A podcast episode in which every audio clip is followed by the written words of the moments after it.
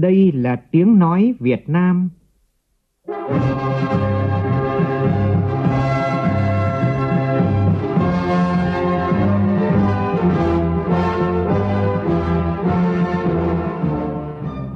là tiếng nói Việt Nam,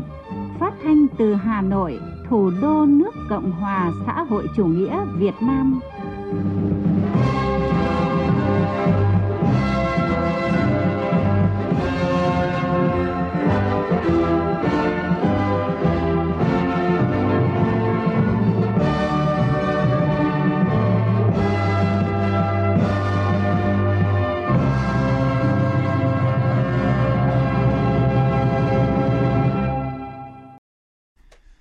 Kính chào quý vị và các bạn. Mời quý vị và các bạn nghe chương trình Thời sự trưa của Đài Tiếng nói Việt Nam với những thông tin đáng chú ý sau.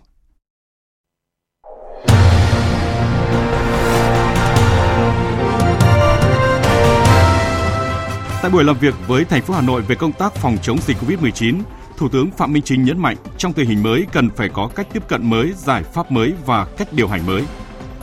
Tổng cục Đường bộ vận hành phần mềm quản lý và cấp giấy chứng nhận nhận diện có mã QR với xe chở hàng lưu thông trên luồng xanh thống nhất toàn quốc bắt đầu từ hôm nay. Bộ Nội vụ khẳng định chưa đề nghị lên cấp có thẩm quyền nào xem xét sáp nhập đơn vị hành chính cấp tỉnh. Bộ Giáo dục và Đào tạo chốt lịch thi tốt nghiệp trung học phổ thông đợt 2 năm 2021. Trong phần tin thế giới, Afghanistan triệu hồi đại sứ và toàn bộ nhân viên ngoại giao tại Pakistan về nước sau vụ con gái của đại sứ nước này tại Pakistan bị bắt cóc. Số nạn nhân thiệt mạng vì trận lũ chưa từng có ở châu Âu tăng lên ít nhất là 188 người, riêng tại Đức ít nhất 157 người thiệt mạng. Đức sẽ chi hàng tỷ euro trợ giúp và tái thiết các vùng bị lũ lụt tàn phá.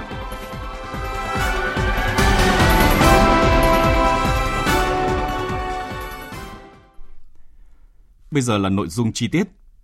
Sáng nay, Thủ tướng Chính phủ Phạm Minh Chính đã có buổi làm việc với thành phố Hà Nội về công tác phòng chống dịch COVID-19, tình hình phát triển kinh tế xã hội 6 tháng đầu năm và những nhiệm vụ giải pháp thúc đẩy sản xuất kinh doanh trong những tháng cuối năm nay. Cùng dự buổi làm việc có các Phó Thủ tướng Lê Minh Khái, Lê Văn Thành, đại diện lãnh đạo các bộ ngành trung ương. Về phía thành phố Hà Nội, có Ủy viên Bộ Chính trị, Bí thư Thành ủy Hà Nội Đinh Tiến Dũng và Ủy viên Trung ương Đảng, Chủ tịch Ủy ban nhân dân thành phố Hà Nội Chu Ngọc Anh.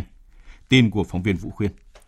Phát biểu tại buổi làm việc, Bí thư Thành ủy Hà Nội Đinh Tiến Dũng khẳng định, trước tình hình dịch bệnh COVID-19 diễn biến rất phức tạp, ảnh hưởng tiêu cực đến nền kinh tế và sức khỏe tính mạng của nhân dân, thành phố đang giả soát các nhiệm vụ giải pháp theo tinh thần chỉ đạo của Bộ Chính trị, Ban Bí thư, các giải pháp trong chỉ thị số 15, 16, 19 của Thủ tướng Chính phủ để quyết liệt tổ chức thực hiện với quyết tâm kiềm chế, kiểm soát tình hình dịch bệnh. Đồng thời thành phố đã xây dựng các kịch bản tăng trưởng phù hợp với tình hình thực tế của thành phố và sẽ nỗ lực để đạt được những mức tăng trưởng cao nhất. Với sự nỗ lực của cả hệ thống chính trị và các tầng lớp nhân dân, bước đầu, thành phố đã thực hiện có hiệu quả mục tiêu kép, vừa chủ động phòng chống dịch hiệu quả, vừa thúc đẩy phát triển kinh tế xã hội của thành phố. Dịch bệnh trên địa bàn Hà Nội vẫn trong tầm kiểm soát, tuy nhiên nguy cơ dịch bệnh đang ở mức cao và khó lường, không loại trừ khả năng sẽ xuất hiện nhiều ca bệnh, trùm ca bệnh ngoài cộng đồng, đặc biệt nguy cơ lây lan dịch bệnh trong các nhà máy, xí nghiệp, cơ quan, doanh nghiệp với số ca mắc lớn. Về tình hình phát triển kinh tế xã hội 6 tháng đầu năm nay, trong điều kiện dịch bệnh COVID-19 diễn biến phức tạp, song tốc độ tăng trưởng vẫn đạt 5,9%, cao hơn nhiều so với mức cùng kỳ năm ngoái là 2,92%. Đặc biệt duy trì không đứt gãy chuỗi sản xuất kinh doanh. Căn cứ tình hình hiện tại và phân tích những thuận lợi khó khăn, thành phố Hà Nội xây dựng hai kịch bản phát triển kinh tế của năm nay là 7,5% và 6,5 đến 7%. Tại buổi làm việc, thành phố Hà Nội cũng đề nghị với chính phủ, thủ tướng chính phủ và các bộ ngành chín nội dung về định hướng phát triển thủ đô, việc tăng tỷ lệ điều tiết các khoản thu phân chia ngân sách trung ương và thành phố Hà Nội và định mức phân bổ chi ngân sách nhà nước cho thành phố, hỗ trợ thành phố thực hiện các dự án trọng điểm đầu tư xây dựng đường vành đai 4, vành đai 5 vùng thủ đô, các tuyến đường sắt đô thị, về công tác quy hoạch, việc lựa chọn nhà thầu làm chủ đầu tư dự án xây dựng nhà ở thương mại, dự án khu đô thị có nhà ở, bảo tồn, tôn tạo, phát huy giá trị trung tâm Hoàng Thành Thăng Long và thành Cổ Loa. Sau khi nghe các ý kiến thảo luận của lãnh đạo các bộ ngành và thành phố Hà Nội, kết luận phiên họp, Thủ tướng yêu cầu tập trung vào ba nhiệm vụ chính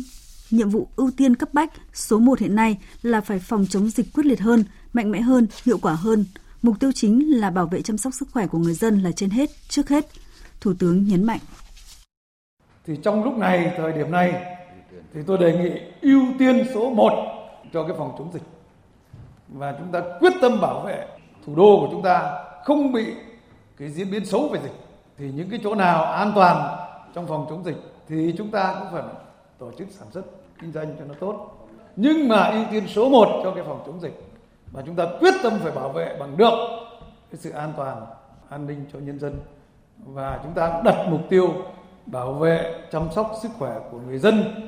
là trên hết, là trước hết.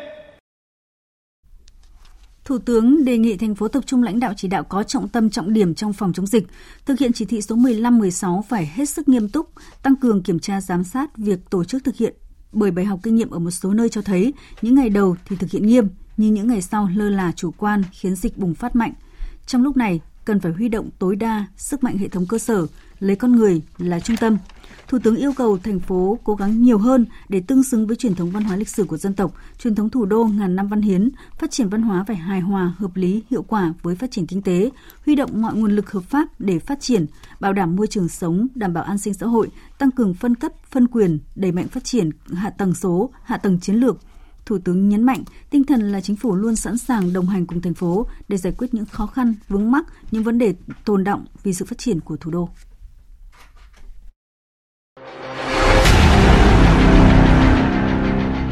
Đẩy lùi Covid-19, bảo vệ mình là bảo vệ cộng đồng.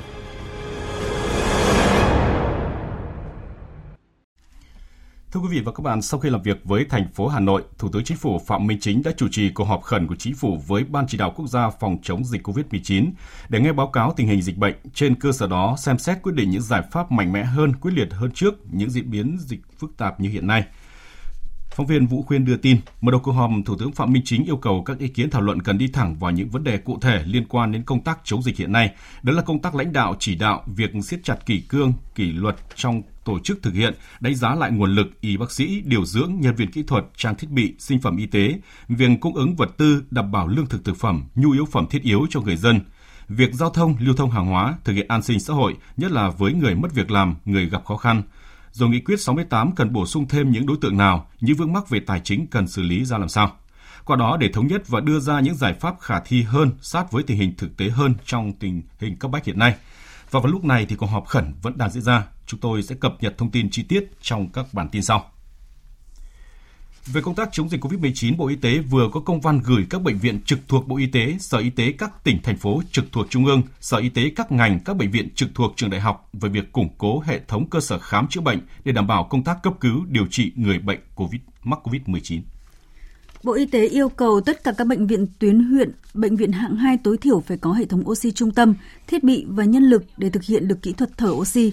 Tại các bệnh viện đa khoa tuyến hạng 1 trở lên, ở khoa hồi sức tích cực tối thiểu phải có 50 giường và sẵn sàng mở rộng 100 giường với hệ thống oxy trung tâm, đào tạo nhân lực có trình độ để thực hiện các kỹ thuật hồi sức cấp cứu, nâng cao như là thở máy xâm nhập, ECMO, lọc máu để tiếp nhận cấp cứu điều trị bệnh nhân nặng, nguy kịch. Tại các bệnh viện được phân công phụ trách khu vực cần nhanh chóng thiết lập trung tâm cấp cứu để tiếp nhận bệnh nhân nặng, nguy kịch khi vượt quá năng lực của các bệnh viện.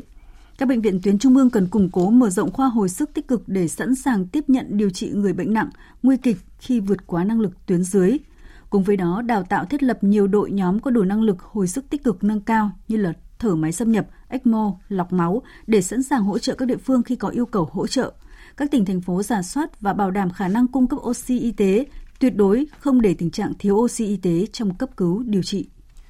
Tính từ tối qua đến sáng nay, nước ta ghi nhận 2.015 ca mắc mới, trong đó có một ca cách ly sau khi nhập cảnh, 2.014 ca ghi nhận trong nước, trong đó 1.688 ca được phát hiện trong khu cách ly hoặc khu đã được phong tỏa.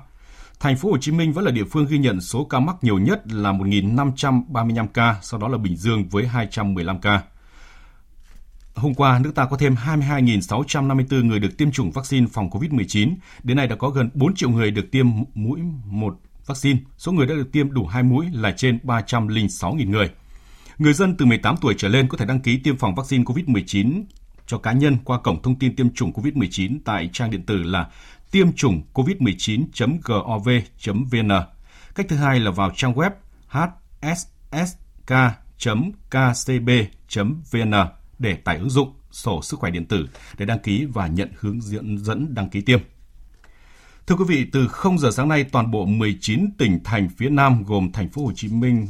miền Đông và miền Tây Nam Bộ với khoảng 36 triệu dân phải thực hiện giãn cách xã hội theo chỉ thị 16 của Thủ tướng Chính phủ. Đây là một quyết định khó khăn chưa từng có tiền lệ để ứng phó trước diễn biến dịch bệnh phức tạp, tình thế bức thiết. Việc lưu thông hàng hóa là vấn đề nóng những ngày qua. Và bây giờ thì chúng tôi đã kết nối điện thoại được với phóng viên Lam Hiếu tại đầu cầu Kiên Giang. À, xin mời chị Lam Hiếu có thể thông tin về tình hình thực hiện tại địa phương thực hiện giãn cách theo chỉ thị 16 của Thủ tướng Chính phủ ạ.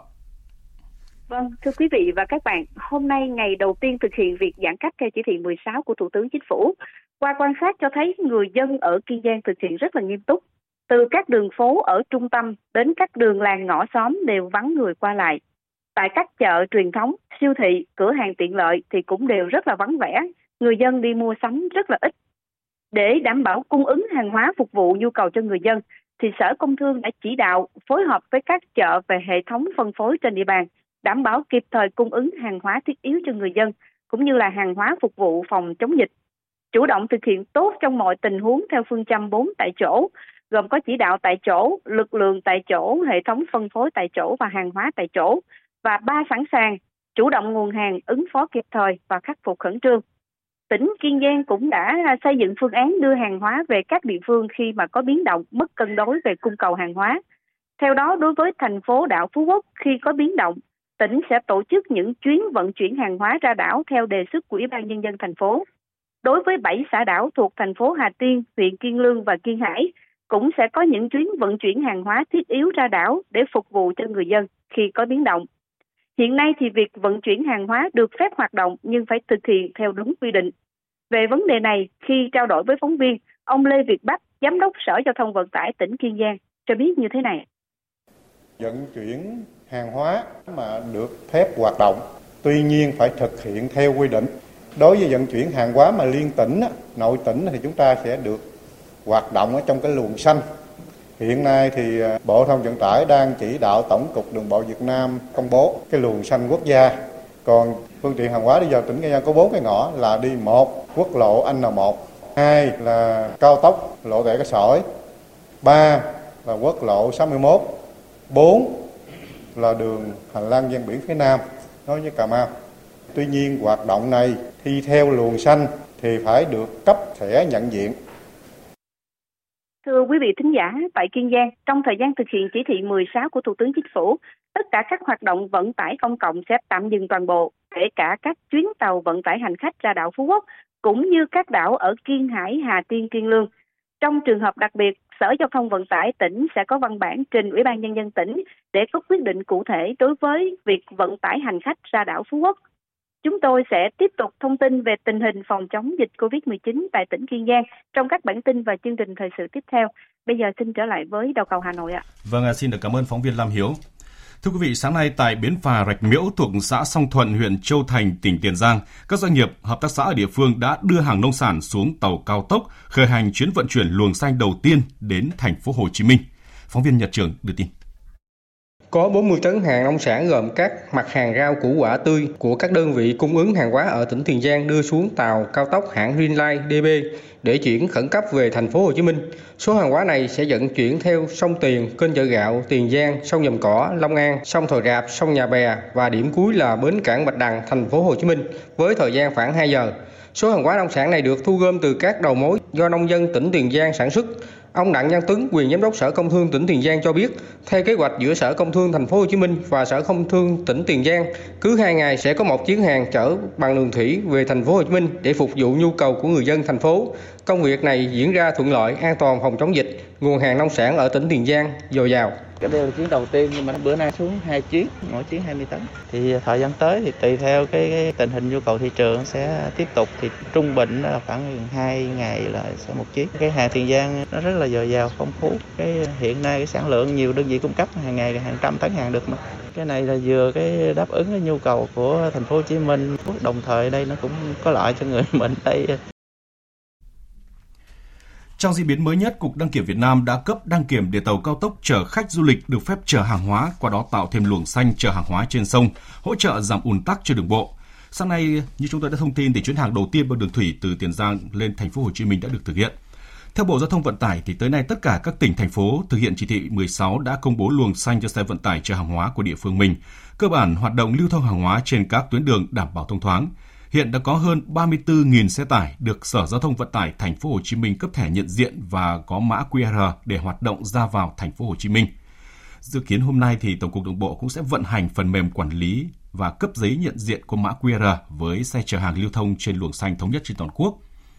Trong cuộc họp của Ban chỉ đạo quốc gia phòng chống dịch COVID-19 hôm qua thì Bộ Y tế cũng đồng ý với Bộ Giao thông Vận tải quyết định là không yêu cầu lái xe, người đi cùng trên xe hàng hóa trong nội bộ 19 thành tỉnh thành phố phía Nam phải có giấy xét nghiệm âm tính với virus SARS-CoV-2 để tạo thuận lợi cho các lái xe. Hôm nay là ngày đầu tiên các địa phương trong khu vực đồng bằng sông Cửu Long thực hiện chỉ thị 16. Các đường phố trong khu vực vắng người đi, các chợ cửa, cửa hàng tiện ích vẫn hoạt động bình thường, hàng hóa dồi dào phục vụ nhu cầu tiêu dùng. Nhóm phóng viên trong khu vực đồng bằng sông Cửu Long phản ánh. Sáng nay, tại các thị trấn trên địa bàn, nhất là thành phố Trà Vinh, tất cả các hàng quán kinh doanh dịch vụ giải trí đều tạm đóng cửa. Không chỉ vậy, cả gánh hàng rong, người bán hàng vỉa hè cũng đều vắng bóng, trên đường rất ít phương tiện lưu thông. Còn ở nông thôn, từ các điểm du lịch cho đến các cơ sở tôn giáo cũng đều thông báo tạm đóng cửa. Đặc biệt tất cả 143 ngôi chùa Khmer trên địa bàn dừng các hoạt động tôn giáo, thông báo đến Phật tử không đến lễ chùa, không tiếp đón khách hành hương trong thời gian thực hiện giãn cách xã hội 14 ngày. Tại tỉnh An Giang, ngày đầu thực hiện cách ly xã hội theo chỉ thị số 16 của Thủ tướng Chính phủ, tất cả các địa phương trên địa bàn tỉnh, nhất là tại các thành phố, thị xã, thị trấn, các tuyến đường, các hẻm đều vắng người qua lại. Những hoạt động không nằm trong danh mục đều tạm đóng cửa để phòng dịch. Còn tại các chợ truyền thống, người dân đi mua hàng không tập trung đông và đảm bảo công tác phòng chống dịch. Ông Nguyễn Hoàng Diễm Thụy, một người dân ở xã Tân Trung, huyện Phú Tân cho biết. Ngày hôm nay tiếp tục ờ, cái chỉ thị 16 ngày hôm nay mình bắt đầu mình thực hiện thì ờ, cái ờ, cái người dân mình rất là ý thức rất là là cao. Tại vì là đây là một cái cái chỉ thị nhằm phòng chống dịch bệnh cho toàn xã hội chứ không có riêng một cái cá nhân ai hết. Thành ra cái bản thân gia đình đó là tôi có là nhắc nhở gia đình là khi có việc cần thiết thì mới ra đường còn không cần thiết thì chúng ta ở trong nhà. Và khi ra đường thì nhớ là sát khuẩn tay rồi đeo khẩu trang, rồi vận động bà con chòm sớm chúng ta phải thực hiện đúng cái chỉ thị 16 của Thủ tướng Chính phủ ban hành. Ủy ban Nhân dân thành phố Vĩnh Long thành lập các chốt kiểm soát và hạn chế người ra vào. Tại các chợ và cửa hàng tiện ích phục vụ nhu cầu thiết yếu của người dân vẫn hoạt động bình thường nhưng đảm bảo thông điệp 5K của Bộ Y tế. Lượng hàng hóa dồi dào phục vụ đầy đủ người tiêu dùng. Trước diễn biến phức tạp của dịch COVID-19, người dân tỉnh Đồng Tháp đã tăng cường mua sắm bằng hình thức trực tuyến để giảm thiểu việc di chuyển ra khỏi nhà. Ông Trần Anh Điền, ngụ Sa Đéc, tỉnh Đồng Tháp cho biết. Trong thời gian này thì ờ, tôi cũng uh, tuân thủ theo cái chỉ thị 16 tập trung uh, chủ yếu cái cái công việc uh, tại nhà hạn chế ra đường để mà cho các cái lực lượng mà tham gia phòng chống dịch à, họ thuận lợi trong cái công triển khai cái công tác chỉ đi ra đường khi những cái trường hợp là đi chợ hoặc là những trường hợp rất cần thiết mua nhu yếu phẩm thôi còn à, bình thường thì mình à, ở nhà Tại các chợ truyền thống được phép tiếp tục hoạt động đã được các ngành chức năng phân luồng ngõ ra vào chợ, đảm bảo an toàn dịch bệnh. Chủ trương giãn cách xã hội để phòng chống dịch bệnh được người dân địa phương đồng tình ủng hộ. Ông La Thông, người dân tộc Khmer ở xã Phú Tân, huyện Châu Thành, chia sẻ. Ở đây cũng chấp hành theo cái chỉ thị 16 coi như là hiện nay là coi như là bà con cũng ý thức được coi như là không đi đâu vậy không đi ra khỏi nhà vậy nhà nào nhà ai người đấy ở vậy đó. Giờ hiện nay có mấy đứa cháu nó cũng đi làm ờ, công ty bánh công ty uh, Tân Quỳ Viên đó coi như là nó cũng đi uh, tập trung ở, ở tại công ty luôn nó không chứ không có về nữa. Thì nói chung là bây giờ thì uh, chủ trương bây giờ theo cái này tình hình chung là bây giờ cái này nhà nước là coi như là nó không có ảnh hưởng đến vấn đề mà nó lây lan truyền truyền bệnh coi như là cho cộng đồng gì đó. Cũng từ hôm nay, người dân Hà Nội cũng được yêu cầu ở trong nhà dừng mọi dịch vụ không thiết yếu. Người dân chỉ ra ngoài trong trường hợp thật sự cần thiết. Các cơ quan công sở trên địa bàn thành phố được yêu cầu chủ động xây dựng phương án làm việc 50% trực tuyến, chia ca. Các cơ quan đơn vị thuộc thành phố bố trí không quá một nửa số lượng cán bộ công chức viên chức. Trước diễn biến phức tạp của dịch COVID-19, Sở Công Thương thành phố Hà Nội và các siêu thị trên địa bàn thành phố cam kết đảm bảo hàng hóa thiết yếu đáp ứng nhu cầu tiêu dùng của người dân. Theo Sở Công Thương Hà Nội, thành phố sẽ đảm bảo dự trữ đầy đủ 17 nhóm hàng thiết yếu. Lượng hàng hóa chuẩn bị sẵn sàng phục vụ nhân dân trên địa bàn trong 3 tháng với tổng trị giá khoảng 194.000 tỷ đồng. Lượng hàng hóa dự kiến hỗ trợ cho các tỉnh, thành phố với tổng trị giá khoảng 21.500 tỷ đồng các hệ thống siêu thị đẩy mạnh bán hàng qua kênh thương mại điện tử, hotline, giao hàng tại nhà nhằm tạo điều kiện thuận lợi cho việc mua sắm của người dân, đồng thời đã chủ động sẵn sàng các phương án dự trữ hàng hóa với lượng hàng hóa nhu yếu phẩm tăng từ 30 đến 50%, đồng thời cam kết không tăng giá bán thời điểm này. Trước những khó khăn của doanh nghiệp bán lẻ trong quá trình vận chuyển hàng hóa tiêu dùng thiết yếu, Sở Công Thương đã đề xuất Ủy ban nhân dân thành phố Hà Nội chấp thuận cho phép các xe ô tô, xe Citec hoạt động 24 trên 7 cung ứng hàng hóa thiết yếu, nhu yếu phẩm, phục vụ nhu cầu nhân dân, bình ổn thị trường và công tác phòng chống dịch COVID-19. Tiếp theo là thông tin phòng chống dịch COVID-19 tại một số địa phương khác. Tỉnh Yên Bái vừa yêu cầu thành phố Yên Bái và huyện Yên Bình tạm dừng hoạt động các cơ sở kinh doanh dịch vụ như là quán bia, quán nước, quán giải khát, cà phê trên địa bàn thành phố Yên Bái và thị trấn Yên Bình từ 0 giờ hôm nay, đồng thời nghiêm cấm hoạt động của các quán vỉa hè, các điểm kinh doanh tự phát.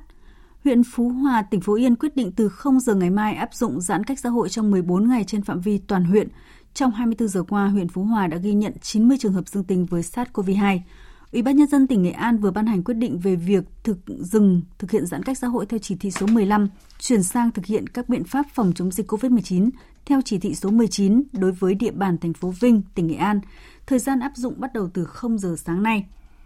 Đêm 17 tháng 7, huyện Tam Đường, tỉnh Lai Châu tiếp nhận 32 công dân và lao động làm việc ở các khu công nghiệp tại thành phố Hồ Chí Minh, Bình Dương và các tỉnh lân cận về địa phương và đã được cách ly tập trung và giám sát chặt theo quy định. Đi Hà Nội giao hàng và tiếp xúc với F0 tại phố Hàng Mắm, một phụ nữ ở quận Lê Trân, Hải Phòng vừa có kết quả dương tính với SARS-CoV-2. Ngành y tế Hải Phòng và chính quyền địa phương đã giả soát được 10 F1, 18 F2. Hiện Ủy ban nhân dân phường Vĩnh Niệm, quận Lê Trân đã phong tỏa khu vực dân cư ngõ 512 Nguyễn Văn Linh, nơi gia đình ca mắc này sinh sống với 51 hộ và 220 nhân khẩu. Thưa quý vị, hôm nay là ngày thứ năm bệnh viện hồi sức COVID-19 tại thành phố Thủ Đức, thành phố Hồ Chí Minh đi vào hoạt động. Bệnh viện đang điều trị 160 bệnh nhân nguy kịch và nặng, trong đó có một trường hợp phải chạy ECMO. Tại đây, mặc dù trang thiết bị chưa đầy đủ, song các y bác sĩ đang căng mình để điều trị cho các bệnh nhân COVID-19 nặng. Phóng viên Kim Dung, thường trú tại thành phố Hồ Chí Minh thông tin. Bệnh viện hồi sức COVID-19 có quy mô hỗ trợ hô hấp cho 1.000 bệnh nhân, gồm 100 giường hồi sức tích cực cho bệnh nhân nguy kịch, 900 giường cho bệnh nhân nặng, tiếp nhận bệnh nhân COVID-19 nặng từ các tầng kế cận chuyển lên trong mô hình 4 tầng của Sở Y tế, không phải từ các bệnh viện giả chiến. Dự kiến bệnh viện hồi sức COVID-19 sẽ có tổng cộng 340 bác sĩ, 1.050 điều dưỡng và 1.500 nhân viên. Lực lượng tinh nhuệ nhất được huy động từ ba bệnh viện lớn tại thành phố Hồ Chí Minh là bệnh viện Chợ Rẫy 82 người, bệnh viện Nhân dân 115 65 người, bệnh viện Nhân dân gia đình 41 người và bệnh viện Ung bướu 60 người. Theo bác sĩ chuyên khoa 2 Trần Thanh Linh, phó khoa hồi sức cấp cứu bệnh viện Chợ Rẫy, kiêm phó giám đốc bệnh viện hồi sức COVID-19 cho biết, sau 4 ngày hoạt động, bệnh viện đã tiếp nhận 160 bệnh nhân, trong đó 60 bệnh nhân hồi sức nguy kịch và 100 bệnh nhân hồi sức nặng. Trong 60 bệnh nhân hồi sức nguy kịch thì có 50 bệnh nhân phải thở máy. Trong số này, có 6 ca phải lọc máu liên tục và một ca phải đặt hệ thống tim phổi nhân tạo ECMO. 100 bệnh nhân khác được cho thở oxy qua mắt, oxy dòng cao. Một phần ba có nguy cơ diễn tiếp nguy kịch, tiên lượng nặng. Hiện các bác sĩ đang nỗ lực hết sức để cứu chữa bệnh nhân. Bác sĩ Trần Thanh Linh cho biết, hiện tại bệnh viện đang sử dụng nguồn trang thiết bị tại chỗ có sẵn và huy động từ các đơn vị khác như bệnh viện Chợ Rẫy, Nhân dân 115, Nhân dân gia đình và cả bệnh viện tư nhân như Vinmed, Hoàng Mỹ và một số bệnh viện khác trên địa bàn. Chúng ta cũng đã được sự hỗ trợ từ phía Bộ Y tế để chuẩn bị đầy đủ nhất có thể trang thiết bị cho những cái bệnh nhân hiện nay ở đây. Tuy nhiên là cái lượng bệnh nhân diễn tiến rất nhanh và số lượng rất lớn do đó mặc dù chúng ta chuẩn bị đầy đủ, tuy nhiên là thì cũng sẽ còn một số cái thiếu thốn và tiếp tục sẽ được hoàn thiện và bổ sung nhằm kịp thời tiếp nhận những bệnh nhân đang phải thở máy, máy thở cấp trung bình trở xuống rất nhiều. Tiến sĩ, bác sĩ chuyên khoa 2 Nguyễn Tri Thức, giám đốc bệnh viện Chợ Rẫy vừa được chỉ định điều hành bệnh viện hồi sức COVID-19 đã có văn bản hỏa tốc gửi thành ủy, Ủy ban nhân dân thành phố Hồ Chí Minh và Sở Y tế đề xuất 23 loại trang thiết bị thiết yếu với tổng cộng 2.015 thiết bị cung ứng khẩn cấp, điển hình như hệ thống tiêm phổi nhân tạo ECMO, lọc máu liên tục, monitor các loại, bộ hút đàm trung tâm, các loại máy thở, oxy lưu lượng cao để kịp thời cứu chữa cho các bệnh nhân nặng, nguy kịch, giúp họ thoát khỏi lưỡi hái tử thần. Một thông tin rất đáng chú ý là Trung tâm xử lý tin giả Việt Nam thuộc Cục Phát thanh Truyền hình và Thông tin điện tử Bộ Thông tin và Truyền thông cho biết hình ảnh đang được lan truyền được cho là xác chết của bệnh nhân COVID-19 tại thành phố Hồ Chí Minh là thông tin giả mạo. Tin của phóng viên thường trú tại thành phố Hồ Chí Minh.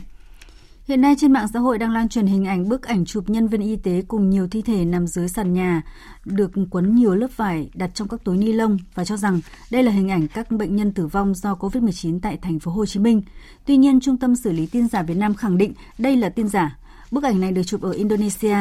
Việc một số tài khoản Facebook tung tin thất thiệt đang gây hoang mang dư luận, ảnh hưởng xấu đến công tác phòng chống dịch COVID-19. Trung tâm xử lý tin giả Việt Nam khuyến cáo người dân và cộng đồng mạng không chia sẻ tin giả và các hình ảnh liên quan. Vụ việc sẽ được trung tâm chuyển qua cơ quan chức năng để xem xét xử lý theo quy định của pháp luật. Thời sự VOV, nhanh, tin cậy, hấp dẫn. Chương trình thời sự trưa tiếp tục với các tin quan trọng khác. Tại buổi họp báo tại Hà Nội sáng nay, Thứ trưởng Bộ Nội vụ Nguyễn Duy Thăng nhấn mạnh Bộ Nội vụ chưa đề nghị lên chính phủ và các cấp có thẩm quyền xem xét sát nhập bất cứ một đơn vị hành chính cấp tỉnh nào. Tin của phóng viên Phương Thoa.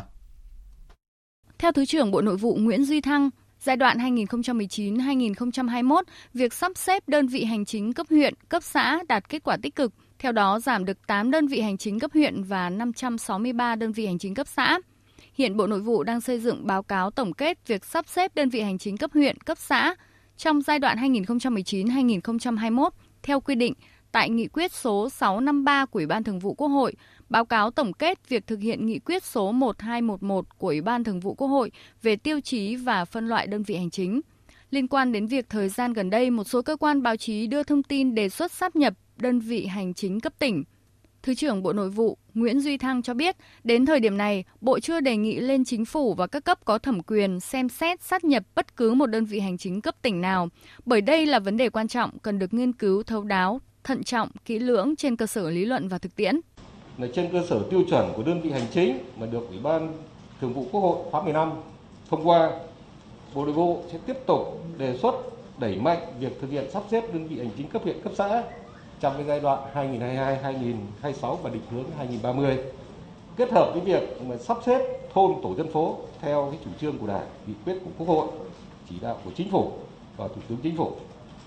Đại diện lãnh đạo Bộ Nội vụ cũng cho biết thêm, hiện Bộ đang tập trung nghiên cứu đề xuất với cấp có thẩm quyền xem xét sửa đổi bổ sung tiêu chuẩn của đơn vị hành chính trên cơ sở tổng kết nghị quyết số 1211 và tổng kết thực tiễn việc sắp xếp đơn vị hành chính cấp huyện, cấp xã trong giai đoạn 2019-2021 theo nghị quyết số 653 của Ủy ban Thường vụ Quốc hội và cần phải lấy ý kiến rộng rãi qua nhiều vòng. Đồng thời căn cứ văn kiện Đại hội Đảng toàn quốc lần thứ 13 về tiếp tục đẩy mạnh sắp xếp các đơn vị hành chính cấp huyện, cấp xã, nghiên cứu triển khai thực hiện ở cấp tỉnh phù hợp với quy định tổng thể đơn vị hành chính các cấp, nghị quyết 18 của Hội nghị Trung ương 6 khóa 12 và nghị quyết số 50 của Chính phủ về chương trình hành động của Chính phủ thực hiện nghị quyết Đại hội 13 của Đảng. Bộ Nội vụ có trách nhiệm nghiên cứu, xem xét, chuẩn bị xây dựng đề án thực hiện thí điểm sắp xếp đơn vị hành chính cấp tỉnh theo đúng đường lối chủ trương của Đảng và pháp luật của nhà nước. Bộ Giáo dục và Đào tạo vừa có văn bản gửi Ủy ban nhân dân các tỉnh thành phố trực thuộc trung ương về việc tổ chức đợt thi tốt nghiệp trung học phổ thông đợt 2 năm 2021. Bộ Giáo dục và Đào tạo quyết định tổ chức đợt 2 của kỳ thi vào các ngày mùng 6 và mùng 7 tháng 8 tới cho các thí sinh chưa dự thi hoặc không thể hoàn thành thi đợt 1 trong các ngày mùng 7, mùng 8 vừa qua. Còn bây giờ mời quý vị và các bạn nghe tin bão trên Biển Đông, cơn bão số 3. Sáng nay, áp thấp nhiệt đới trên khu vực phía tây nam Hồng Kông, Trung Quốc đã mạnh lên thành bão, cơn bão số 3 năm 2021 và có tên quốc tế là Sempaka. Hồi 10 giờ, vị trí tâm bão ở vào khoảng 21 độ vĩ Bắc, 113,2 độ kinh đông, cách Hồng Kông Trung Quốc khoảng 180 km về phía tây nam. Sức gió mạnh nhất vùng gần tâm bão mạnh cấp 8, tức là từ 60 đến 75 km h giật cấp 10. Bán kính gió mạnh từ cấp 6 giật cấp 8 trở lên khoảng 120 km tính từ tâm bão. Dự báo trong 24 giờ tới, bão di chuyển chậm theo hướng tây bắc đến 10 giờ ngày 20 tháng 7, vị trí tâm bão ở vào khoảng 21,5 độ vĩ bắc, 112,7 độ kinh đông, cách Hồng Kông, Trung Quốc khoảng 190 km về phía tây tây nam. Sức gió mạnh nhất vùng gần tâm bão mạnh cấp 8, tức là từ 60 đến 75 km một giờ, giật cấp 10. Vùng nguy hiểm trên biển Đông trong 24 giờ tới. Phía Bắc vĩ tuyến 19,5 độ vĩ Bắc, từ kinh tuyến 111,5 đến 114,5 độ kinh đông, toàn bộ tàu thuyền hoạt động trong vùng nguy hiểm đều có nguy cơ cao chịu tác động của gió mạnh, sóng lớn và lốc xoáy. Trong 24 đến 48 giờ tiếp theo, bão di chuyển theo hướng Tây Tây Bắc, mỗi giờ đi được khoảng 5 km. Đến 10 giờ ngày 21 tháng 7, vị trí tâm bão ở vào khoảng 21,8 độ Vĩ Bắc, 111,5 độ Kinh Đông, trên vùng ven biển phía Tây Nam tỉnh Quảng Đông Trung Quốc. Sức gió mạnh nhất vùng gần tâm bão mạnh cấp 8, cấp 9, tức là từ 60 đến 90 km một giờ, giật cấp 11. Trong 48 đến 72 giờ tiếp theo, bão có khả năng đổi hướng di chuyển theo hướng Tây Tây Nam, mỗi giờ đi được khoảng 5 km và suy yếu thành áp thấp nhiệt đới. Đến 10 giờ ngày 22 tháng 7, vị trí tâm áp thấp nhiệt đới ở vào khoảng 21,6 độ Vĩ Bắc, 110,3 độ Kinh Đông, trên đất liền phía Tây Nam tỉnh Quảng Đông Trung Quốc. Sức gió mạnh nhất vùng gần tâm áp thấp nhiệt đới mạnh cấp 7, tức là từ 50 đến 60 km h giật cấp 9. Trong 72 đến 96 giờ tiếp theo, áp thấp nhiệt đới có khả năng đổi hướng, di chuyển theo hướng Nam Tây Nam, mỗi giờ đi được khoảng 5 km. Cảnh báo gió mạnh trên biển. Ở khu vực phía Bắc, khu vực Bắc Biển Đông có gió mạnh cấp 6, cấp 7, vùng gần tâm bão mạnh cấp 8, giật cấp 10, sóng biển cao từ 2,5 đến 4,5 mét, biển động mạnh. Vùng biển từ Bình Thuận đến Cà Mau, khu vực giữa và Nam Biển Đông, bao gồm cả vùng biển quần đảo Trường Sa, có gió Tây Nam cấp 5, có lúc cấp 6, giật cấp 7, cấp 8, sóng biển cao từ 2 đến 3 mét, biển động. Khu vực Biển Đông, bao gồm cả vùng biển quần đảo Hoàng Sa và quần đảo Trường Sa, vùng biển từ Bình Thuận đến Cà Mau, từ Cà Mau đến Kiên Giang có mưa rào và rông. Trong mưa rông có khả năng xảy ra lốc xoáy và gió giật mạnh. Tình hình thời tiết trên thế giới cũng rất cực đoan. Mưa lũ tại châu Âu trong những ngày qua chủ yếu ảnh hưởng đến các bang của nước Đức, trong đó có các bang là Rhineland-Palatinate, Bắc Rhine, Westphalia và Bỉ. Hầu hết các khu vực bị ảnh hưởng bị chia cắt không có điện và giao thông liên lạc. Đến sáng nay, tổng số người thiệt mạng do đợt mưa lũ này tại châu Âu đã lên tới 188 người. Riêng tại Đức, ít nhất 157 người đã thiệt mạng trong trận mưa lũ vừa qua. Tại bang Rhineland-Palatinate, 110 người đã thiệt mạng và 670 người khác bị thương do thiên tai. Thủ tướng Đức Angela Merkel khẳng định chính quyền liên bang và các chính quyền bang tại Đức sẽ nhanh chóng phối hợp tung ra các gói tài chính trị giá nhiều tỷ euro nhằm trợ giúp người dân và tái thiết cơ sở hạ tầng các vùng vừa bị bão lũ tàn phá. Phóng viên Quang Dũng theo dõi khu vực Tây Âu đưa tin. Trực tiếp đến thăm hiện trường các khu vực bị lũ lụt tàn phá nghiêm trọng ở miền Tây Nam nước Đức sau khi trở về từ chuyến thăm Mỹ, nữ thủ tướng Đức Angela Merkel cho biết bà bị sốc trước mức độ tàn phá của thiên tai và không từ ngữ nào trong tiếng Đức có thể mô tả được mức độ nghiêm trọng của những gì vừa diễn ra. Bà Merkel khẳng định chính quyền liên bang cũng như giới chức địa phương sẽ nhanh chóng phối hợp hành động để tung ra các gói cứu trợ người dân. Ngay trong tuần, chính phủ Đức sẽ đệ trình bản kế hoạch, trước mắt sẽ giải ngân 300 triệu euro nhằm trợ giúp tài chính cho các doanh nghiệp và gia đình gặp nạn. Trong đó, mỗi doanh nghiệp chịu ảnh hưởng vì lũ lụt sẽ nhận được khoảng 10.000 euro. Chính phủ Liên bang Đức cũng sẽ chi hàng tỷ euro để tái thiết cơ sở hạ tầng, bao gồm việc xây dựng lại cầu đường và sửa chữa các ngôi nhà bị hư hại. Ngoài việc huy động tài chính khắc phục thiên tai, bà Angela Merkel cũng kêu gọi nước Đức nói riêng và cộng đồng quốc tế nói chung thúc đẩy quyết liệt cuộc chiến chống biến đổi khí hậu nhằm ngăn chặn các thảm họa trong tương lai. Các bài học không khác gì hơn những gì chúng ta đã biết. Chúng ta cần hành động gấp rút và nhanh chóng hơn trong cuộc chiến chống biến đổi khí hậu. Tôi tin là châu Âu đang hành động trong vấn đề này. Việc châu Âu trở thành châu lục đầu tiên đạt mức trung hòa carbon vào giữa thế kỷ này là điều thực sự quan trọng. Bài học thứ hai đó là chúng ta cần phải vô cùng lưu ý đến việc thích ứng với biến đổi khí hậu. Trong lúc này, công cuộc tìm kiếm các nạn nhân lũ lụt tại Đức vẫn đang tiếp tục. Tại Bỉ, thông báo từ Trung tâm chống khủng hoảng liên bang cho biết số người thiệt mạng do lũ lụt tại nước này đã lên tới 31 người và hiện vẫn còn 163 người mất tích. Một trong những thách thức lớn nhất đối với chính quyền các địa phương hiện nay là xử lý hàng tấn rác thải tích tụ sau trận lũ lụt lịch sử. Thế vận hội Tokyo chỉ còn vài ngày nữa là diễn ra khi cả thế giới đang dõi theo công tác tổ chức và tình hình dịch bệnh các vận động viên nước ngoài thì đây cũng là khoảng thời gian Nhật Bản bắt đầu bước vào thời điểm nóng nhất trong năm. Phản ánh của phóng viên Hoàng Nguyễn thường trú tại Nhật Bản. Hôm nay, cơ quan khí tượng Nhật Bản đưa ra cảnh báo nhiệt độ sẽ tăng trên diện rộng, nắng nóng gay gắt trên toàn quốc, nhiều nơi sẽ từ 35 độ C trở lên. Nhiệt độ cao nhất dự kiến là 37 độ C ở thành phố Wakamatsu, tỉnh Fukushima và ba thành phố khác của tỉnh Hyogo. Thủ đô Tokyo dự báo nhiệt độ cao nhất trong ngày là 34 độ C. Tuy nhiên, ngay đầu giờ sáng, người dân địa phương cũng đã bắt đầu cảm nhận được không khí oi bức. Để giảm thiểu sự ảnh hưởng của thời tiết đối với sự kiện Olympic Tokyo sắp diễn ra, cơ quan khí tượng Nhật Bản vừa qua cũng đã ra mắt cổng thông tin thời tiết Tokyo 2020. Trong đó cung cấp thông tin dự báo thời tiết như nhiệt độ, chỉ số UV theo từng môn hoặc địa điểm thi đấu. Ngoài ra còn có mục thông tin giảm thiểu thiệt hại thiên tai được hiển thị bằng 15 thứ tiếng, trong đó có cả tiếng Việt. Nếu như tình hình nắng nóng tiếp tục kéo dài trên diện rộng tại Nhật Bản, sẽ kéo theo hàng nghìn người đến bệnh viện với các triệu chứng tương tự như người nhiễm COVID-19, trong khi cũng tồn tại các nguy cơ dịch bệnh đến từ các đoàn vận động viên tham dự Olympic. Như vậy, thời gian tới, hệ thống y tế của Nhật Bản vốn đã quá mệt mỏi, có thể sẽ tiếp tục phải chịu thêm áp lực nặng nề trong mùa hè này. Một vấn đề quốc tế đáng chú ý khác đó là Afghanistan vừa quyết định triệu hồi đại sứ nước này tại Pakistan về nước với lý do lo ngại về những mối đe dọa an ninh. Quyết định được đưa ra sau khi con gái của đại sứ Afghanistan tại Pakistan bị bắt cóc ở thủ đô Islamabad, cộng thêm những căng thẳng phát sinh giữa hai nước liên quan đến cáo buộc Pakistan đang hỗ trợ lực lượng Taliban tại Afghanistan. Tổng hợp của biên tập viên Đình Nam. Theo thông báo của Bộ Ngoại giao Afghanistan, sau vụ con gái đại sứ nước này tại Pakistan bị bắt cóc, bộ này quyết định triệu hồi đại sứ cùng các quan chức ngoại giao cấp cao từ Pakistan về nước, cho tới khi tất cả những mối đe dọa an ninh tại Pakistan được giải quyết. Ngoài ra, thông báo cũng đề nghị phía Pakistan bắt giữ và truy tố những kẻ liên quan đến vụ bắt cóc và trả tấn con gái của đại sứ Afghanistan Sinsila Ali Khan. Theo dự kiến, một phái đoàn của Afghanistan cũng sẽ tới Pakistan để đánh giá tình hình trong những ngày tới.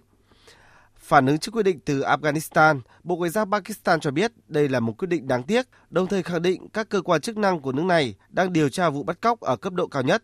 Đích thân Thủ tướng Pakistan Imran Khan đã chỉ định vụ việc là vấn đề được ưu tiên hàng đầu và yêu cầu lực lượng an ninh nước này bắt giữ những kẻ bắt cóc trong vòng 48 giờ.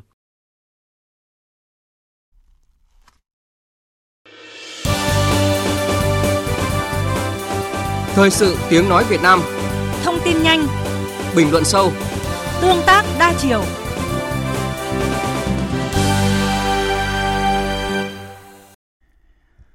Thưa quý vị và các bạn, hiện thành phố Hồ Chí Minh có hàng nghìn con hẻm, chung cư, khu dân cư và cả xã phường bị phong tỏa cách ly y tế. Hàng trăm gia đình trong các khu này khó khăn về thực phẩm cho bữa ăn hàng ngày. Để giải quyết vấn đề này, chính quyền và đoàn thể các địa phương cùng nhiều tổ chức cá nhân cùng chung tay hỗ trợ cho người dân trong các khu phong tỏa bằng cách thông qua các tổ dân phố, khu phố hoặc là trực tiếp đưa thực phẩm đến tận khu cách ly. Tuy nhiên có một thực tế đang xảy ra là tình trạng hỗ trợ có chỗ thừa chỗ thiếu giữa các quận trong thành phố và giữa phường này với phường kia, khu phong tỏa này với khu cách ly khác. Đây là một hiện trạng cần được rút kinh nghiệm ngay. Phản ánh của Tỷ Huỳnh và Trịnh Giang, phóng viên thường trú tại thành phố Hồ Chí Minh. Trong những trường hợp khó khăn, chật vật ở các khu cách ly, khó nhất có lẽ là những người lao động tự do, xa quê. Bị phong tỏa cách ly từ ngày 9 tháng 7, nhiều hộ dân tại đường Nguyễn Ngọc Cung, phường 16, quận 8 đang trong tình trạng thiếu thực phẩm. Chị Ngọc Như, một người dân sinh sống tại khu vực phong tỏa này cho biết, phường có hỗ trợ mỗi nhà một thùng mì gói, rau củ, 10 trứng gà, 10 bịch sữa tươi và không phải nhà nào cũng được và số thực phẩm hỗ trợ này chỉ đủ trong vài ngày. Cả khu dân cư chủ yếu là công nhân, lao động tự do, nhiều người già và trẻ em nên khó khăn chồng chất. Chị Như phải đứng ra kêu gọi hỗ trợ trên mạng xã hội. Nhà có nhà không nữa tại vì không có rải rác đều hết. Khi nào mà mở gõ cửa mà thấy người kéo xe qua xin đó thì mới cho tại vì đông dân quá thì ưu tiên là ở trong hẻm trước tại vì trong hẻm nó còn nhiều hộ á. Xong rồi có một số nhà sót đó, thì mới gõ cửa xin thì người ta mới để trước nhà. Thế nhưng không phải điểm phong tỏa nào cũng rơi vào tình trạng thiếu thực phẩm. Cụ thể, qua một tuần phong tỏa do có ca mắc COVID-19, nhưng hơn 40 hộ dân tại hẻm 86 trên 36, đường số 14, phường 8, quận Gò Vấp liên tục nhận được thực phẩm hỗ trợ như gạo, rau củ, thịt, cá từ chính quyền. Rồi nhiều tổ chức cá nhân tới tặng thêm mì gói, trứng, sữa nên có khi không dùng hết. Anh Nguyễn Văn Toàn, người dân sinh sống ở khu dân cư này dí dỏm chia sẻ, có những ngày đi nhận quà mỏi cả chân – với nguồn thực phẩm được hỗ trợ dồi dào, thậm chí phát 3 lần mỗi ngày, anh Toàn và các hộ dân ở đây đã phải phơi các loại củ quả để dùng dần, tránh lãng phí. Từ bữa giờ là ba lần gạo này, có ngày ba lần rau, qua cũng có đồ hộp đầy đủ hết. Nhiều cái là gửi vào thì lãng phí quá, người dân đây thì người ta sao dùng hết. Ví dụ như rau có củ cả đây chẳng hạn. Trao đổi về hoạt động chăm lo hỗ trợ người dân trong tình hình dịch bệnh, bà Phan Kiều Thanh Hương, Phó Chủ tịch Ủy ban Mặt trận Tổ quốc Việt Nam thành phố Hồ Chí Minh cho biết, hệ thống Mặt trận Tổ quốc thành phố đã yêu cầu các tổ chức thành viên triển khai rà soát những trường hợp người dân gặp khó khăn, thiếu nhu yếu phẩm trên địa bàn các quận, huyện và thành phố Thủ Đức. Ủy mặt trận Tổ quốc cũng đã cung cấp à, số điện thoại của 22 à, đơn vị từ thành phố Thủ Đức đến à, 21 quận huyện cũng như là đường điện thoại của hệ thống mặt trận để khi tiếp nhận những thông tin cần nhu yếu phẩm thiết yếu thì sẽ có người trực và nắm xác minh cũng như là cung cấp kịp thời những gói nhu yếu phẩm hỗ trợ, một phần là 300.000 đồng để kịp thời trong giai đoạn hiện nay. Tính đến nay, thành phố Hồ Chí Minh có hơn 2.000 điểm phong tỏa để phòng chống dịch COVID-19. Nhiều địa phương có hàng trăm điểm với hàng ngàn hộ dân. Việc chăm lo hỗ trợ cho người dân vùng phong tỏa vẫn còn mang tính tự phát tùy năng lực của mỗi địa phương nên xảy ra tình trạng nơi thừa, nơi thiếu, nơi cần không có, nơi có rồi lại có thêm. Thưa quý vị và các bạn, mới đây giới chức Liên minh châu EU tiết lộ kế hoạch được đánh giá là tham vọng nhất từ trước tới nay nhằm ứng phó và giải quyết vấn đề nan giải của khu vực và toàn cầu là biến đổi khí hậu. Theo đó, các mục tiêu xanh sẽ từng bước trở thành các chuỗi hành động cụ thể ngay trong thập kỷ này, kỳ vọng sẽ trở thành hình mẫu đi đầu cho các nền kinh tế lớn khác. Nếu được thông qua, quy hoạch tổng thể về khí hậu này được kỳ vọng sẽ giúp Liên minh châu EU đạt được mục tiêu đến năm 2030 có thể giảm 55% lượng khí phát thải so với mức ghi nhận năm 1990. Vậy tổng thể chiến lược của Liên minh châu Âu EU như thế nào? Biên tập viên Phương Hoa có cuộc trao đổi với phóng viên Quang Dũng, thường trú Đài tiếng nói Việt Nam tại Pháp, theo dõi khu vực Tây Âu. Mời quý vị và các bạn cùng nghe. Xin chào anh Quang Dũng ạ. Xin chào biên tập viên Phương Hoa, xin kính chào quý vị thính giả. Thưa anh, à, trước hết điều gì đã khiến giới chức Liên minh châu Âu gọi bản kế hoạch chống biến đổi khí hậu lần này là một chiến lược tham vọng ạ?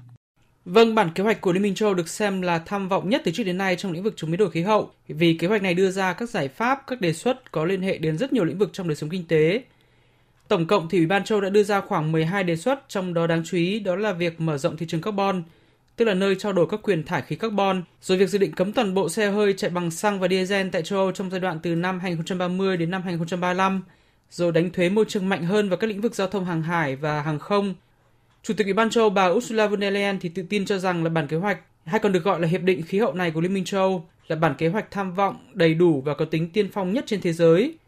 Điều này là chính xác vì mặc dù các quốc gia trên thế giới đưa ra rất nhiều các cam kết chính trị mạnh mẽ về bảo vệ môi trường, chống biến đổi khí hậu trong các năm qua nhưng mà chưa có nước lớn nào đưa ra được một bản lộ trình cụ thể với các mục tiêu táo bạo như Liên minh châu Âu. Ngoài số mục tiêu và lĩnh vực đa dạng thì mức độ tham vọng trong bản kế hoạch của Liên minh châu Âu còn thể hiện ở việc đó là Liên minh châu thực sự muốn thay đổi toàn bộ cấu trúc kinh tế dựa trên năng lượng hóa thạch của khối này. Mà theo như bà Ursula von der Leyen nhận định thì mô hình này đã đạt đến ngưỡng phát triển cuối cùng. Tức là Liên minh châu không chỉ muốn quyết liệt bảo vệ môi trường hơn bằng các công cụ pháp lý và thuế, mà còn muốn thay đổi căn bản mô hình phát triển kinh tế của khối, theo hướng dựa nhiều hơn vào năng lượng xanh, năng lượng tái tạo, rồi đầu tư nhiều hơn vào các ngành kinh tế thân thiện với môi trường. Tham vọng này thì thể hiện rõ nhất ở đề xuất là cấm toàn bộ xe ô tô, rồi xe mô tô chạy bằng xăng và diesel trong sớm nhất là 10 năm nữa. À, dạ vâng ạ, tuy nhiên ngay sau khi công bố thì kế hoạch này của giới chức châu Âu đã vấp phải những quan điểm chỉ trích như là sẽ khiến chi phí sinh hoạt tăng cao, à, không công bằng về mặt công nghệ hay là khó cân bằng giữa cải cách ngành công nghiệp với nhu cầu bảo vệ nền kinh tế và thúc đẩy công bằng xã hội, như là ý kiến của ông Kurt Christian Steele, giám đốc điều hành Hiệp hội Công nghiệp ô tô Đức sau đây ạ. Thật đáng tiếc khi Ủy ban châu Âu lại chọn giải pháp không công bằng với các loại công nghệ khi chỉ tập trung quá nhiều vào lĩnh vực cơ điện. Chúng tôi muốn là vận động một cách tiếp cận mở cho tất cả các loại hình công nghệ mà vẫn hướng tới hiện thực hóa mục tiêu trung tính khí carbon vào năm 2050. À, vâng ạ, như chúng ta vừa nghe thầy Quang Dũng, vì sao lại có những ý kiến trái chiều về kế hoạch khí hậu mới của EU như vậy ạ? Để được đưa vào thực hiện theo dự kiến vào năm 2023 thì kế hoạch cực kỳ tham vọng này của Liên minh châu Âu cần được tất cả 27 chính phủ các quốc gia thành viên của Liên minh châu Âu cũng như là Nghị viện châu Âu thông qua. Tuy nhiên thì đây chính là cản trở lớn nhất bởi Liên minh châu Âu thì là tập hợp của 27 quốc gia với các trình độ phát triển kinh tế không đồng đều. Các thành viên của Liên minh châu Âu ở Tây Âu và Bắc Âu là những nước phát triển, giàu có, trong khi đa số các nước gia nhập Liên minh châu sau này tại Trung Âu, Đông Âu hay tại Nam Âu thì lại là các nước đang phát triển. Vì thế nên việc áp dụng cùng một quy định với các nước khác nhau sẽ rất khó được toàn bộ các nước chấp nhận. Từ nhiều năm qua thì các nước như Hungary, Ba Lan thì đã nhiều lần phản đối và rất miễn cưỡng chấp nhận các kế hoạch tham vọng của Ủy ban châu Âu về môi trường. Điều này thì là một thực tế phổ biến trên thế giới chứ không chỉ tại châu Âu. Đó là các quốc gia đang phát triển thì cho rằng là các nước công nghiệp phát triển đã đi qua giai đoạn tàn phá và hủy hoại môi trường để đạt được trình độ phát triển kinh tế như ngày nay, nên không thể đòi hỏi các nước chậm phát triển hơn bỏ qua giai đoạn này mà không có giải pháp hỗ trợ. Trong quá khứ thì các nước công nghiệp phát triển nhất như là Mỹ hay châu Âu thì chính là các nước gây ô nhiễm lớn nhất và chính quá trình gây ô nhiễm kéo dài nhiều thập kỷ, thậm chí là cả thế kỷ trước đó thì đã góp phần tạo nên thực trạng môi trường toàn cầu như hiện nay. Vì thế nên các nước phát triển cũng phải có trách nhiệm trợ giúp các nước đang phát triển trong tiến trình chuyển đổi sinh thái, chuyển đổi năng lượng. Ngay cả với những cường quốc của Liên minh châu Âu thì vấn đề này cũng rất phức tạp. À, ngành công nghiệp ô tô của Đức thì chắc chắn là sẽ vận động rất nhiều để trì hoãn hoặc là hạ thấp quy định cấm xe xăng và xe diesel. Nhiều ngành kinh tế khác tại châu Âu thì cũng sẽ có các cuộc vận động tương tự, vì lo ngại là sẽ đánh mất lợi thế cạnh tranh so với các đối thủ bên ngoài châu Âu. Còn về mặt công bằng xã hội thì không phải người dân quốc gia của Liên minh châu âu nào cũng đủ điều kiện tài chính để trang bị cho mình một phương tiện di chuyển thân thiện với môi trường, như là ô tô điện khi mà theo tính toán trung bình thì một người dân châu Âu mua và sử dụng xe hơi trong khoảng từ 10 thậm chí là 15 năm. Ví dụ rõ nhất về nguy cơ bất công xã hội chính là phong trào áo vàng tại Pháp vào cuối năm 2018 khi mà hàng triệu người lao động nghèo đã tạo nên một cuộc phản kháng, thậm chí có thể coi là bạo loạn xã hội chỉ vì chính phủ Pháp đã dự định tăng một chút thuế đánh vào xăng dầu để bảo vệ môi trường. À, vâng, thưa anh, dự kiến là kế hoạch này sẽ phải nhận được sự chấp thuận của các nước thành viên và Nghị viện châu Âu sau quá trình đàm phán có thể mất tới 2 năm. Vậy dư luận khu vực bình luận như thế nào về triển vọng chiến lược này trước rất nhiều quan điểm trái chiều như hiện nay thưa anh ạ? Châu Âu thì vẫn luôn tự hào rằng châu lục này luôn đi tiên phong trong lĩnh vực bảo vệ môi trường, chống biến đổi khí hậu và kế hoạch vừa tung ra là để thể hiện vị thế dẫn đầu đó của Liên minh châu Âu. Ờ, tại châu Âu thì người dân các nước cũng đang ngày càng quan tâm hơn đến vấn đề chống biến đổi khí hậu nên chắc chắn là các tổ chức chính trị xã hội trên khắp châu Âu thì sẽ gây sức ép tối đa để Nghị viện châu Âu cũng như là chính phủ 27 nước thành viên thông qua bản kế hoạch này. Ờ, tuy nhiên thì các ngành công nghiệp xe hơi, công nghiệp vận tải, hàng không, luyện kim ờ, cũng chắc chắn sẽ tổ chức các chiến dịch vận động hành lang quyết liệt nhằm bảo vệ lợi ích của mình hay ít nhất là để hạn chế thiệt hại kinh tế. Do đó, giới phân tích cho rằng bản kế hoạch đầy tham vọng này của Liên minh châu Âu thì chắc chắn là sẽ có nhiều sửa đổi trong thời gian tới và tiến trình đàm phán, thảo luận thông qua kế hoạch này thì có thể kéo dài đến 2 năm nhưng chắc chắn kế hoạch này sẽ được thông qua do chống biến đổi khí hậu đang là một trong những ưu tiên sống còn thu hút sự quan tâm lớn nhất của dư luận tại châu Âu. Vâng, cảm ơn anh Quang Dũng về những thông tin vừa rồi. Thưa quý vị, như vậy tương lai của kế hoạch tham vọng về khí hậu của Liên minh châu Âu EU sẽ còn phụ thuộc vào nhiều yếu tố cũng như cần chờ thời gian. Tuy nhiên, Phó Chủ tịch Ủy ban châu Âu Franz Timmermans cho rằng, dù chắc chắn sẽ khó khăn để thông qua, nhưng đây là nhiệm vụ và trách nhiệm cần phải đạt được. Yes, it is difficult. Yes, it is hard. Vâng, thật khó, nhưng đây là nghĩa vụ mà chúng tôi phải thực hiện. Nếu từ bỏ, có nghĩa là chúng tôi sẽ quay lưng lại với sự nỗ lực giúp đỡ của cộng đồng khu vực và toàn cầu, vốn đã không còn ranh giới trong vấn đề khí hậu. Và cũng có nghĩa là chúng tôi sẽ thất bại không chỉ với bản thân mình, mà với cả các thế hệ con cháu của mình. Thưa quý vị, thưa các bạn, hiện nay thì Liên minh châu Âu EU chỉ sản xuất khoảng 8% tổng lượng khí thải toàn cầu, nhưng chiến lược khí hậu tham vọng của khối được kỳ vọng sẽ gợi mở và tạo động lực cho những ý tưởng và kế hoạch hành động mới của các nền kinh tế lớn khác khi các nhà lãnh đạo toàn cầu sẽ gặp nhau tại hội nghị thượng đỉnh của Liên Hợp Quốc về biến đổi khí hậu gọi tắt là COP26, dự kiến tổ chức vào tháng 11 tới tại Glasgow của Anh. Tiếp tục chương trình là trang tin đầu tư tài chính và bản tin thể thao. Trang tin đầu tư tài chính. Thưa quý vị và các bạn, giá vàng trong nước đồng loạt điều chỉnh tăng nhẹ. Nhiều ngân hàng công bố giảm lãi suất cho vay. Nhà đầu tư cần cẩn trọng hơn với trái phiếu doanh nghiệp. VN Index mất 38 điểm trong phiên sáng nay. Đó là những thông tin có trong trang tin đầu tư tài chính hôm nay. Sau đây là thông tin chi tiết. Thưa quý vị và các bạn, giá vàng hôm nay ở thị trường trong nước tăng nhẹ dù giá vàng thế giới gần như đứng yên khi mở cửa phiên giao dịch đầu tuần. Cụ thể, giá vàng SJC được các doanh nghiệp niêm yết mua vào ở mức 56 triệu 900 nghìn đồng một lượng và bán ra 57 triệu 550 nghìn đồng một lượng, tăng 50 nghìn đồng mỗi lượng so với hôm qua. Trong khi đó, giá vàng dòng Thăng Long của Bảo Tín Minh Châu giảm 70.000 đồng chiều mua vào và tăng nhẹ 30.000 đồng chiều bán ra khi niêm yết mua vào ở mức 51 triệu 510.000 đồng một lượng và bán ra 52 triệu 210.000 đồng một lượng. Trên thị trường ngoại tệ, tỷ giá trung tâm sáng nay được Ngân hàng Nhà nước niêm yết ở mức 23.195 đồng một đô la, tăng 3 đồng một đô la so với cuối tuần trước. Thực hiện chỉ đạo của Thủ tướng Chính phủ nhằm hỗ trợ người dân, doanh nghiệp, nhiều ngân hàng đã công bố mức giảm lãi suất cụ thể có nhóm lên tới 2,5% một năm.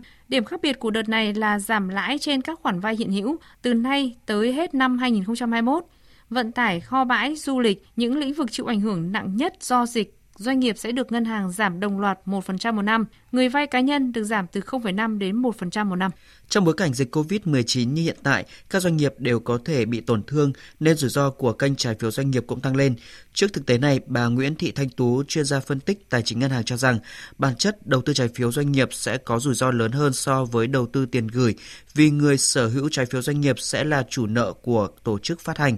Vì vậy, nhà đầu tư cần có kiến thức để đánh giá rủi ro, mức sinh lời hoặc tìm đến đơn vị trung gian uy tín để đưa ra quyết định đầu tư hợp lý. Trên thị trường chứng khoán, phiên giao dịch sáng nay sau ít phút bắt đáy giúp thị trường hồi phục đôi chút, áp lực bán tiếp tục tăng mạnh khiến thị trường chìm sâu trong sắc đỏ. Đà giảm diễn ra trên hầu hết các nhóm ngành từ chứng khoán, ngân hàng, bất động sản, xây dựng, dầu khí, thép. Kết thúc phiên giao dịch sáng nay, VN Index đạt 1.257,87 điểm, HNX Index đạt 299,27 điểm. Thưa quý vị và các bạn, mặc dù thị trường đã có sự phục hồi nhẹ ở hai phiên cuối tuần qua, nhưng VN Index dường như vẫn gặp trở ngại tại mốc 1.300 điểm khi sức mua khá yếu trong khi lực cung có dấu hiệu gia tăng. Vậy xuống của thị trường chứng khoán trong tuần giao dịch mới có điểm nhấn gì? Phóng viên Đài Tiếng Nói Việt Nam có cuộc trao đổi với chuyên gia chứng khoán Lê Ngọc Nam, giám đốc phân tích tư vấn đầu tư công ty chứng khoán Tân Việt. Thưa ông, ông có nhận định như thế nào về diễn biến thị trường chứng khoán trong tuần giao dịch mới này? Thì hiện tại VN Index đang giao dịch xung quanh ngưỡng 1.270 điểm và cũng là ngưỡng hỗ trợ khá là quan trọng với các thanh khoản cũng không phải là lớn lắm ở trong phiên của ngày hôm nay. Nếu như mà so cái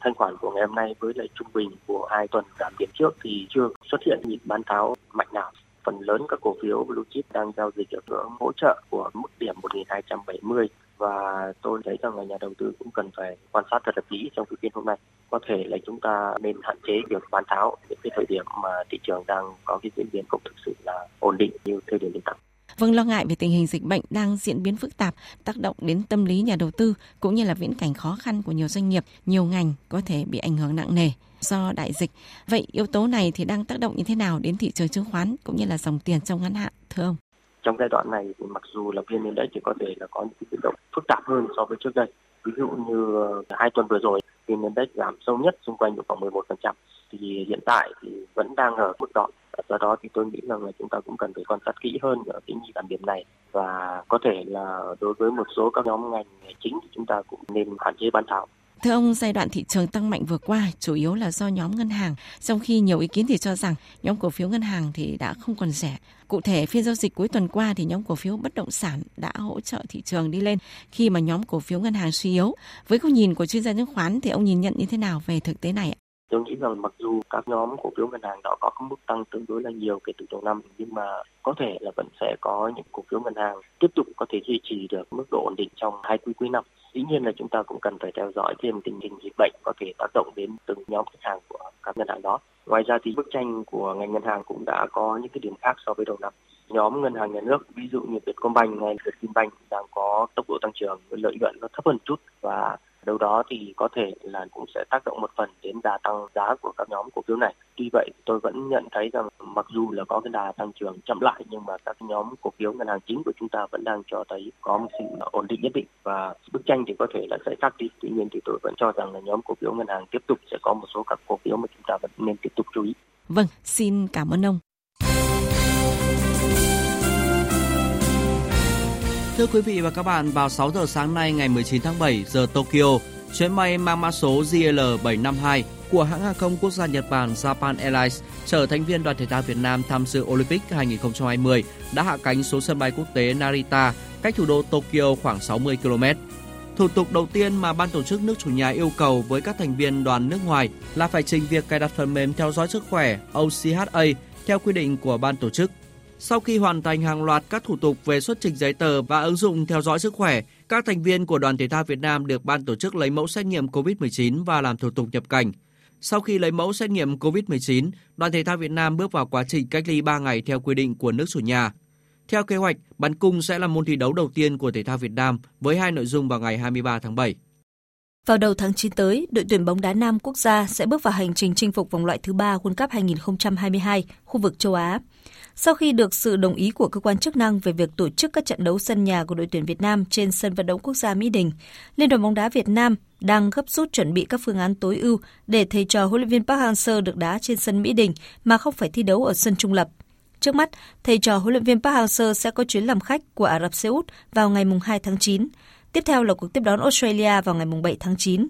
Còn trong chiều qua, các nữ tuyển thủ quốc gia đã có buổi tập đầu tiên trong đợt tập trung tập huấn chuẩn bị cho vòng loại bóng đá nữ vô địch châu Á 2022. Trong buổi tập này chỉ có 25 cầu thủ ra sân tập do 9 tuyển thủ và hai huấn luyện viên của Thành phố Hồ Chí Minh vẫn đang trong giai đoạn thực hiện cách ly theo quy định sau khi tới Hà Nội. Dự kiến ngày 23 tháng 7, quân số của đội tuyển nữ quốc gia sẽ đầy đủ 34 vận động viên. Trong khi đó, do ảnh hưởng của COVID-19 và lịch thi đấu của đội tuyển Việt Nam tại vòng loại thứ 3 World Cup 2022 khu vực châu Á, công ty cổ phần bóng đá chuyên nghiệp Việt Nam VPF đã đồng ý với đề xuất của ban tổ chức V-League về việc tạm dừng giai đoạn còn lại của mùa giải 2021 sang năm 2022. Trong ngày hôm nay, Ban Tổng Giám đốc công ty VPF sẽ gửi phiếu xin ý kiến các cổ đông là các câu lạc bộ về kế hoạch tổ chức V-League 2021. Kết quả của phiếu thăm dò sẽ được báo cáo lên Liên đoàn bóng đá Việt Nam. Dự báo thời tiết Phía Tây Bắc Bộ nhiều mây, có mưa vừa mưa to, có nơi mưa rất to và rải rác có rông, nhiệt độ từ 23 đến 31 độ. Phía Đông Bắc Bộ nhiều mây, có mưa rào và rông vài nơi, chiều tối và đêm có mưa rào và rông rải rác, nhiệt độ từ 24 đến 33 độ, có nơi trên 33 độ. Khu vực từ Thanh Hóa đến Thừa Thiên Huế, chiều nắng nóng, chiều tối và đêm có mưa rào và rông vài nơi, riêng phía Bắc chiều tối và đêm có mưa rào và rông rải rác, cục bộ có mưa vừa mưa to, nhiệt độ từ 25 đến 37 độ. Khu vực từ Đà Nẵng đến Bình Thuận, phía Bắc chiều nắng nóng, chiều tối có mưa rào và rông vài nơi, phía Nam chiều nắng, chiều tối và đêm có mưa rào và rông rải rác, cục bộ có mưa vừa mưa to, nhiệt độ từ 25 đến 37 độ, phía Nam từ 32 đến 35 độ. Tây Nguyên nhiều mây có mưa vừa mưa to, có nơi mưa rất to và rải rác có rông. Thời gian mưa tập trung vào chiều tối và tối, nhiệt độ từ 21 đến 31 độ, có nơi trên 31 độ. Khu vực Nam Bộ nhiều mây có mưa vừa mưa to, có nơi mưa rất to và rải rác có rông. Thời gian mưa tập trung vào chiều tối và tối,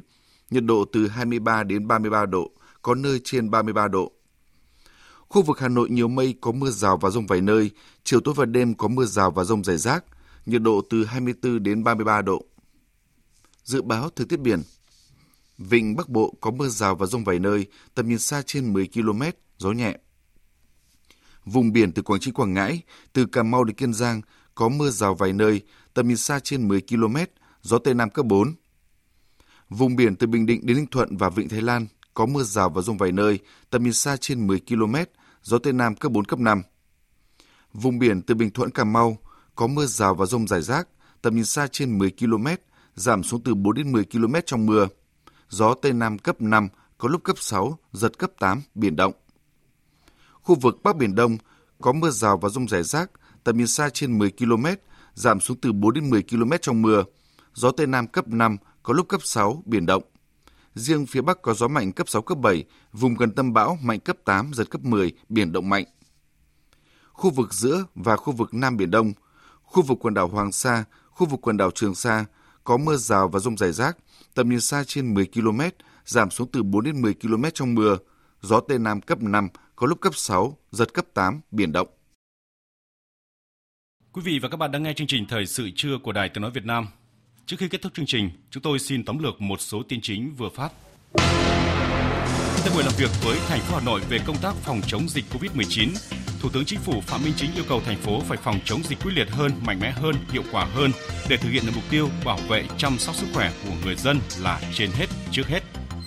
Tổng cục Đường bộ hôm nay vận hành phần mềm quản lý và cấp giấy nhận diện có mã QR với xe chở hàng lưu thông trên luồng xanh thống nhất trên toàn quốc. Còn tại thành phố Hồ Chí Minh hiện có hơn 34.000 xe tải đã được Sở Giao thông Vận tải thành phố cấp thẻ nhận diện có mã QR để hoạt động ra vào thành phố.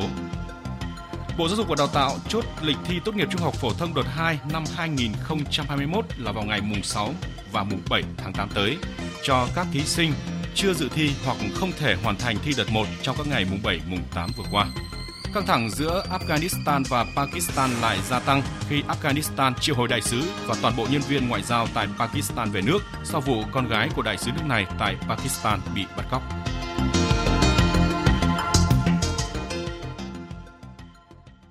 Tới đây chúng tôi cũng xin được kết thúc chương trình Thời sự trưa nay của Đài Tiếng Nói Việt Nam. Chương trình do các biên tập viên Đức Hưng, Thu Hòa, Lan Anh, Hằng Nga, kỹ thuật viên Thanh Tùng phối hợp sản xuất và thực hiện, chịu trách nhiệm nội dung Hoàng Trung Dũng.